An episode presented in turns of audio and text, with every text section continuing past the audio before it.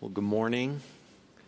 Uh, you guys appreciate that it's service at 10:30 instead of 9:30 this morning because at 9:30 it was like cold and it's actually getting pleasant and if you got some sun where you're sitting, you know that. Let's see, go right there. Um, I wanted to because uh, I think it's appropriate. Uh, to address the, the really the tragedy in Monterey Park last night. Uh, it, it, certainly fits in with what we're talking about and the uh, the anxiety that comes from uncertainty. And if you go outside of the church and you try to uh, look for any kind of answers, you, will see, you'll hear over the next uh, week or two, you'll hear in the media, they'll try to address uh, and say why. Why would someone do this? And they're they're really not equipped to answer it uh, because it is a theological answer. Um, there there there is, and it really comes down to the fact that it's evil.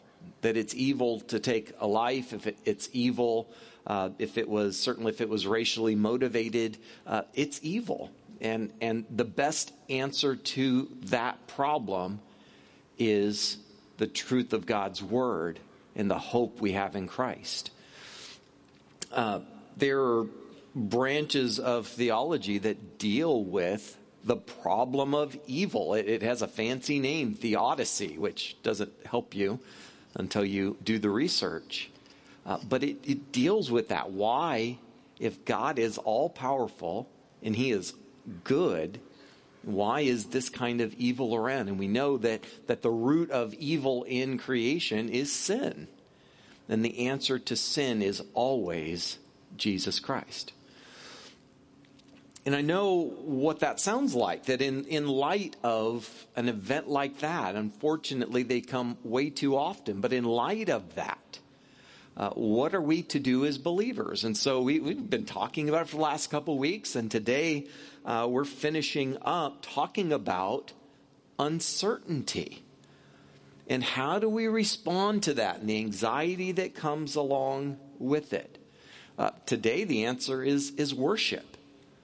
I don't know if you, you caught that, but, but I didn't pick the songs, uh, but they help address some of that. That, that way you might feel in light of, of life. Uh, has to do with our relationship with the Lord. Um, I don't want it to so- sound uh, Pollyannish, but but it might. Uh, phrases like, you know, turn that frown upside down, and when life deals you lemons, make lemonade. Right? The, these are uh, not as helpful as we might want them to be. Yet, when uncertain things come up, and there's that kind of anxiety that, that threatens to paralyze you, there is an appropriate response, and it's to worship God. That's what we're supposed to do. We're going to look at a couple of situations, but specifically one in, in Acts chapter 16, where disciples of Jesus Christ, specifically Paul and Silas, were really in, in a bad situation and how they responded. You, you might be familiar with uh, the events recorded there. And uh, basically, uh, there's a, a, group of disciples, Paul and Silas among them.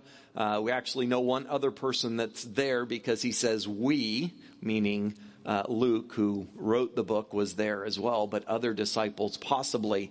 And as they were traveling and, and, and ministering in the community, there was a young lady that says she has a spirit of divination. And she kept following them and she kept saying, uh, really loudly, These men are servant of the Most High God, which sounds good, but it was kind of freaking people out. And they're, they're proclaiming the way of salvation. And I appreciate uh, verse 18 of chapter 16, uh, where it says, Paul, having become greatly annoyed. I, that, that's me. I've been there, greatly annoyed. I don't have the uh, the gifting that Paul has because it, says he turned around and he said, "I command you in the name of Jesus Christ to come out of her." And so she basically lost her ability to prophesy because she didn't have that that spirit that she had before. And then the owner of this young girl, so she was a servant slave, something like that, went, I'm going to lose money. That's it. And he, he basically jumped Paul and Silas and uh, had them beaten up. And then uh, I'm going to start reading in verse uh, 22 of chapter 16. The crowd joined in attacking them. The magistrates tore the garments off them and gave orders to beat them with rods. Right? So it went from a mob kind of thing to now an official thing. The magistrates are like, we're in on this too. Uh, verse 23 when they had inflicted many blows upon them, they threw them in prison ordering the jailer to keep them safely. Having received this order, he put them into the inner prison and fastened their feet in the stocks. So they're beaten and abused, accused, thrown in jail, and, and not just you're in a room, but you're now locked up and can't move as the stocks prevent. Verse 25, about midnight, Paul and Silas were praying and singing hymns to God and the prisoners were listening. That, that's, that's the point, right? Here they are, this uncertain situation I, I've never been in, thankfully, that they were hurting, they were in jail, and who knows what's going to happen from here. And their response is to pray and to sing worship songs. That's the response. That's the appropriate response. And I appreciate Luke, who says, Oh, by the way, the other prisoners, they were listening. They heard this. They heard how a Christian responds to this kind of, of difficulty. And that's true. That, that when something is going on in your life that is hard, there will be people around you, whether you know it or not, that will be watching you. They'll be listening to the words you say, the actions you take, the attitude, whether you lash out or, or you're still humble, right? They'll, they'll notice all of these things about you. And it will say more about God than it does about you, at least to them right? Because that's that's the way people are. If you say you believe in god then you say that you believe jesus christ died on the cross to pay for your sins. There's people that are wanting to know does that have an impact on your life? Right? Is there is there some benefit to that? Because if you react the same way anybody not in the church reacts they're going to go well what good is it? Right? Why would I trust your God if you react that way? It did nothing for you. Why should I then believe? And so they they heard Paul and Silas praying and singing. What happens because of that? Uh, verse 26 suddenly there was a great earthquake, so that the foundations of the prison were shaken and immediately all the doors were opened, everyone's bonds were unfastened. Sounds like jailbreak. Verse 26 When the jailer woke and he saw the prison doors were open, he drew his sword. He was about to kill himself because if he didn't, he knew his life was forfeit. Right? If people escape on his watch, he's done for. Uh, he drew his sword, was about to kill himself, supposing the prisoners had escaped. But Paul, Paul cried out in a loud voice, Don't harm yourself. We're all here. We haven't gone anywhere. The jailer called for lights, rushed in, and trembling with fear, he fell down before Paul and Silas. He brought them out, saying, Sirs, what must I do to be saved? There is, there is power in what's going on here. I want to know more.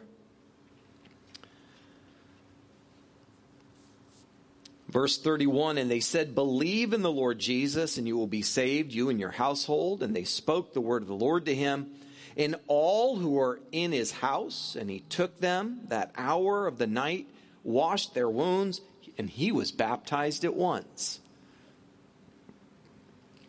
He and all his household, his whole family responded in the same way he did.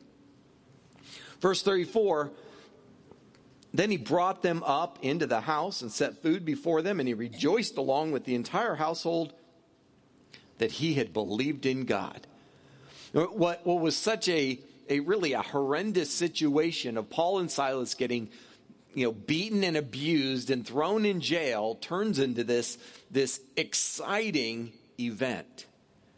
You know, part of the, the, the, the Christian response when there is evil things about. And people want to say, well, where was God in that? And, and often it's really hard to see. But, but then looking back after the fact, you can see events like this and say, there was really bad things going on, but look at how God used that. It wasn't just one person who might have heard and, and maybe, no, this, he responded, his whole household responded. The, the, the other prisoners in jail heard the gospel, right? There's some exciting things going on. They were logically, or sorry, illegally locked up. They didn't whine or complain, they worshiped God. And then something difficult. They responded in an appropriate way. So, why does that happen? How come when, when things are really tough, our response ought to be worship? You want to deal with anxiety, that's the way. There are some things that you can't do those two things together at the same time. They're, they're impossible. I, I Googled that. I was curious. What two things can't you do? So, so there's things like, you know, you can't sneeze with your eyes open. I don't know. I don't know why. I need, we need to check. Anybody know, like your eyes pop out or something? It's something bad happens. It's got to. So you can't sneeze with your eyes open. And, and then the one, I don't think this is true, but it said, you know, you can't say pudding without smiling. I don't think it was pudding. I think it was pudding. That must be it. But you can't say that without smiling and, and thinking about pudding. You definitely can't be anxious about uncertain things, thinking about yourself if you're worshiping. By definition, you can't. Because worship isn't thinking about yourself, it's thinking about God. The correct response to any situation is to worship the Lord. It's not just when bad things are going on, it's when good things are going on. But what is worship? Right? Now, we like to say, we had worship this morning. Hopefully that happened. Right? Hopefully, worship was the result of us gathering together as a church and proclaiming God's goodness in song and, and in His Word. I, that's what I'm hoping happened. But just like fellowship didn't happen just because you put fellowship on the church calendar, fellowship isn't we sat down to eat together. But the result of sitting down to eat together should be when Christians gather, fellowship happens. Right? Fellowship is, is that interaction. It wasn't, I was sitting at the table with Christians and we ate. That's not fellowship. And so worship isn't we sang nice songs, but worship should happen during that time and at other times. In fact, um, Paul, when he wrote to the church in Thessalonica, he said this, and it doesn't even use the word worship, but I think it's in there. So, uh, chapter 5, verse 16 through 18, he says, Rejoice always, pray without ceasing, give thanks in all circumstances, for this is the will of God in Christ Jesus for you. Paul didn't say worship, but that's what he was talking about. Worship as thanksgiving. Thanksgiving, right? So, so giving thanks to God and focusing on Him and celebrating Him. And notice the worship in prayer. right? Because when you're praying, you're not focusing on you, you're focusing on God. So, what is, what is worship then? If it's not specifically the singing or the praying, what is worship? Well, I like John Piper's definition of worship. The inner essence of worship is to know God truly and then respond from the heart to that knowledge by valuing God, treasuring God, prizing God, enjoying God, being satisfied with God above all earthly things. And then that deep, restful, joyful satisfaction in God overflows in demonstrable acts of praise from the lips and demonstrable acts of love in serving others for the sake of Christ. Great definition. It's a little wordy for me. And so the one I used, and I've, I've used this one for years, it's that uh, worship is the proper response to our reflecting on who God is, what He has done, and who we are in comparison. I used to say, focusing on God, who God is and that we're not Him. I cleaned it up a little bit. Sounds a little more academic this way.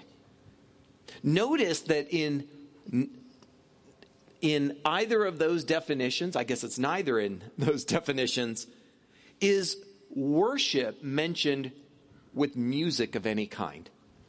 So often you'll see we're to worship the Lord with with a joyful noise and and that we're to uh, commit ourselves to serving him and all these things are acts of worship present your bodies as a living sacrifice and but but it's not just music that that happens i think culturally music is really important so that's part of it and and it's not that i'm saying look we don't need music because we do in fact when you read scripture there's always music when the church gathers there's music when when people are celebrating god and, and look, the worship team, they're awesome. That was good stuff this morning. Just realize that worship isn't just because we heard nice music. It has far more to do with the fact that, that we're focusing on God.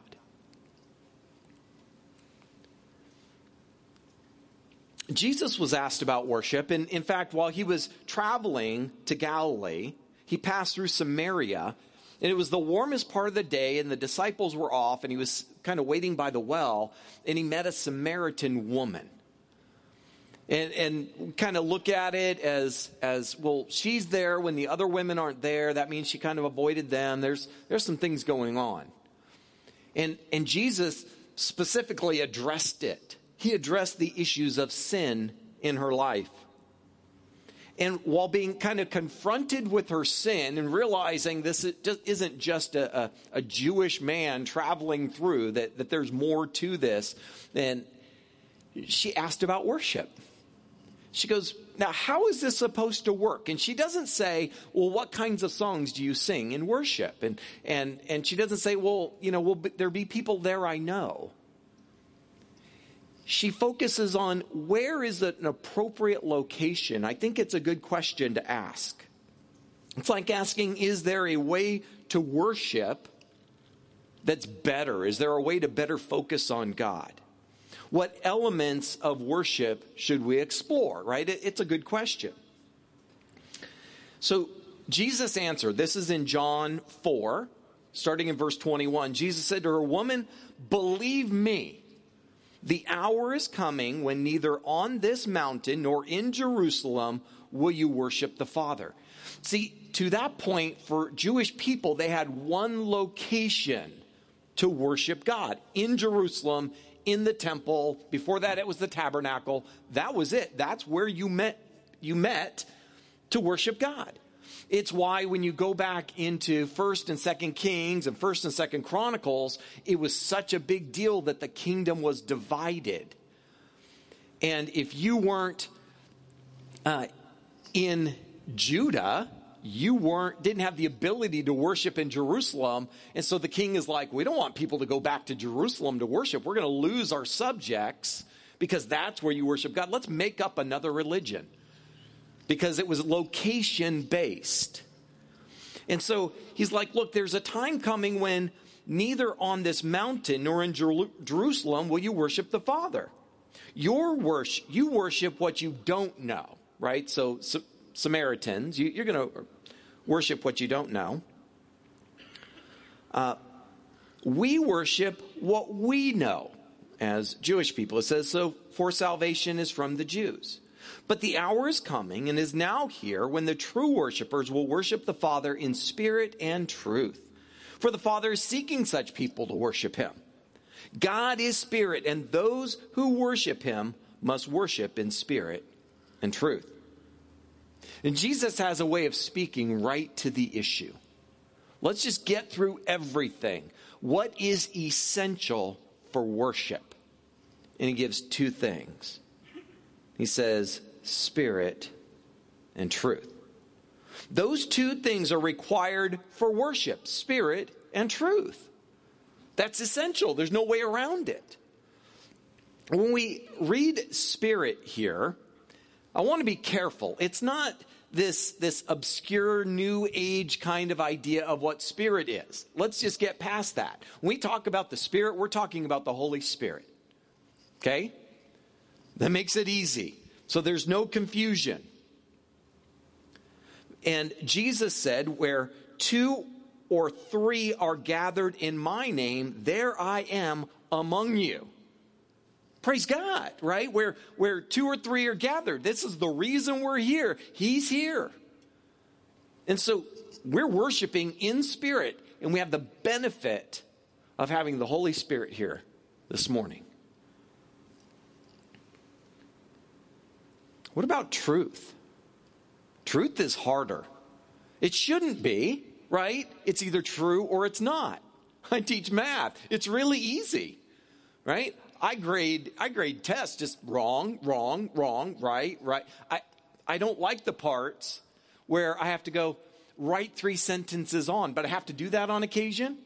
Those are much harder to do. Well, that sentence kind of seems good. Maybe they got it. I'm not sure. Ah, but it but otherwise I can just go through. It's either right or it's wrong. But there are definitely some issues. Truth is supposed to be true, but since 2017, we've had to deal with alternate truth or alternate facts. That's a phrase that's come up.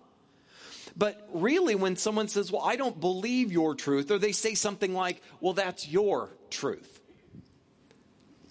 that's a nonsensical statement, but people say it. Maybe someone said it to you. I've had it people people say it to me while sharing about Jesus. Well, that's true for you. That's your truth. I, I, don't get it. But that's what happens. And so part of the issue is when uh, a politician or celebrity or some sports figure makes a statement that's really controversial and then, depending on the media source and, and their uh, worldview, whether they come out and defend them or protect them, that's not really what they said. That's not really what they meant. Uh, there was a uh, one of those controversial things that came up just a, a, couple of weeks ago, and we're still talking about uh, whether there's going to be a ban on gas stoves. You guys realize there's a debate, not whether we should ban gas stoves. The debate has been whether there's actually a discussion about it. And so, if, okay, I won't encourage you to do this. You will waste way too, too much time doing a deep dive into those articles, but they're there. And so you'll go after article after article. Yes, they're, they're talking about this. No, they're not. No, they're not coming for your gas stove. It's like, well, what is the truth? And the reason there's a debate isn't whether we agree with them or not. The debate is whether you can trust the source or not. Do you trust who's telling you? It was never that way before. You watched it on the 6 p.m. news and they said it, you believed it. You read it in the LA Times, they said it, so you believed it. And, and I know that there is, is strict guidelines for journalistic ethics. Yet, there are so many contradicting articles on the same thing. Some of you are wanting to know whether there is a discussion, right? All right, so, so here it is. There really was a Consumer Product Safety Commissioner, Richard Trumka, who, in an interview with Bloomberg News, said it. Like, here's something we're looking at. And the Consumer Product Safety Commission considered a recommendation by Mr. Trumka. And they sought public comments. I mean, you can't really argue with the facts. So are they discussing it? Apparently. Yet if you look up the articles, there's plenty of people that say no. Yeah, it's not a problem. Okay, but they're talking about it. All right, so I say all of that to say truth matters, right? Whether it really is true or isn't true, and, and can we trust whether we're being told the truth or not? In the fat, uh, last few years, I've probably heard the phrase, uh, trust the science a few times. What does that even mean? That doesn't make sense, as if there's some registry named science. You can just check science. Oh, that's it. That's not how science works, right? That's not how peer reviews work. Science is never settled. I've heard that one a lot. This is settled science. The only people who say settled science or trust the science are people who know very little about science. And so there's this issue of trust of whether something is true or not. So, so here it is. You can trust when it comes to worshiping God in spirit and truth. When it comes to truth, the truth of Scripture. That's where we're going to go. We're going to go to God's Word. That's truth. And so if someone comes along and says, This is what I know, and you look at Scripture and you're like, That's not what it says, trust Scripture. Trust it because it is true. Paul wrote Timothy, and he said this. This is in his second letter, 316 and 17. All scripture is breathed out by God. It's profitable for teaching, for reproof, for correction, for training in righteousness, that the man of God may be complete, equipped for every good work. We can trust the truth of scripture. And then the purpose of worship, right? So that those uncertain times come, that anxiety comes, you're supposed to respond with worship. And the purpose of worship is twofold it is glory to God, and it's the sharing of the good news. You guys caught the whole point that they're in jail, they're tied, they're, they're feet are in the stocks. They're locked in. They, they hurt because they've been beat up. There's an uncertain future. And they prayed and sang songs of hymns. And it says the other prisoners were listening. And when they were freed, the jailer came in and, and goes, How can I be saved? Obviously, there's something to this. That's the purpose of worship. This is what glory to God looks like. This is in Psalm 29, starting in verse 1. The first few verses Ascribe to the Lord, O heavenly beings, ascribe to the Lord glory and strength. Ascribe to the Lord the glory due his name. Worship the Lord in the splendor of holiness. The voice of the Lord is over the waters. The God of glory thunders the Lord over many waters. Right? That's worshiping God, focusing on him and who he is and then sharing Jesus is worship. And so I would take you to Matthew 28 19 and 20. Jesus telling his disciples what we call the Great Commission, right? It's not just the mediocre commission. It's not a suggestion. It's here's your job. This is your task. You're the church. Get to it. He says, Go therefore and make disciples of all nations, baptizing them in the name of the Father, and of the Son, and of the Holy Spirit, teaching them to observe all I have commanded you, and behold, I am with you always to the end of the age. Now, if, if you're a, a Christian, then that's for you, right? These are your marching orders. Literally, this is your task to make disciples. He says, in, in all the earth, you, you start here, you start in your home, in your neighborhood, in your, your, your job, in your classroom, right? Wherever you are, you start there, but then it expands to the whole world. It's why we celebrate missionaries who go all over the world. But our job is to make disciples. We don't just make church attenders, we make people who, who grow into Christ likeness. If that's you, right? If you're a believer, this is you. If maybe you're not, you're like, I, you know, I'm kind of new to this, then for you, it's to respond. To respond when you hear the truth of who Jesus is, that he's the Son of God who died on the cross to pay for your sins, the appropriate response is, Yep, that's me, a sinner in need of grace. God help me. And he promises that he will. I've got a couple of next steps for you today.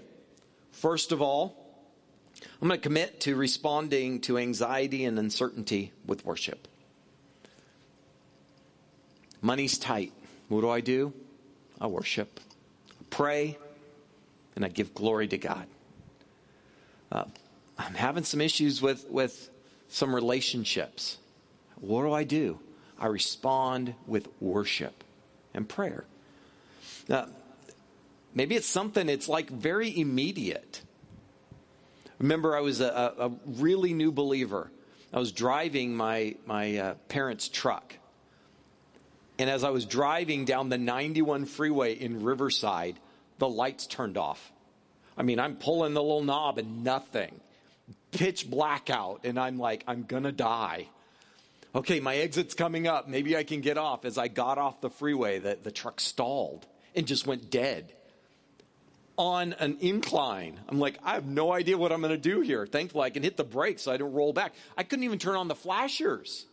Someone's going to plow into me. And I just remember being really stressed out and then remembering my responsibility was to worship. I said, God, help me. Right? Last minute, God, please. And I'd like to say the lights miraculously came on. They didn't. I was able to get just to the light and I got out and started pushing this three ton pickup truck, trying to push it up the incline. And someone came, thankfully, and helped me push it out of the way. And as I was sitting there going, I don't even know what to do. This is before cell phones. I can't call my parents. Help me. So I just prayed. And then I thought of a couple of worship songs that I had heard, and I waited. God worked it out. I'm here today because I didn't die that day. God worked it out. We respond with anxiety and uncertainty with worship. And then uh, maybe my next step today is to memorize. And so I, I put a verse there, uh, two verses, Revelation 5, 12 through 13. Uh, you want a verses that, that show you a picture of worship. These are really helpful. Saying with a loud voice, Worthy is the Lamb who was slain to receive power and wealth and wisdom and might and honor and glory and blessing. And I heard every creature in heaven and on earth and under the earth and in the sea and all of them saying to him who sits on the throne, to the Lamb be blessing and honor and glory and might forever and ever. Not just saying the words, not just singing it, but, but, but in your heart, glory and honor and blessing to the Lord. And then the last one's blank. You can put that in there, uh, what you really feel. This is what I learned. This is what I'm going to do. Let me pray. Heavenly Father, we are uh, truly blessed and grateful. We're blessed and grateful because of Jesus. We have no right. We're not good enough. And we don't get to claim because we're good enough anything. But it's only by your mercy that we're not probably multiple times over, just wiped off the earth.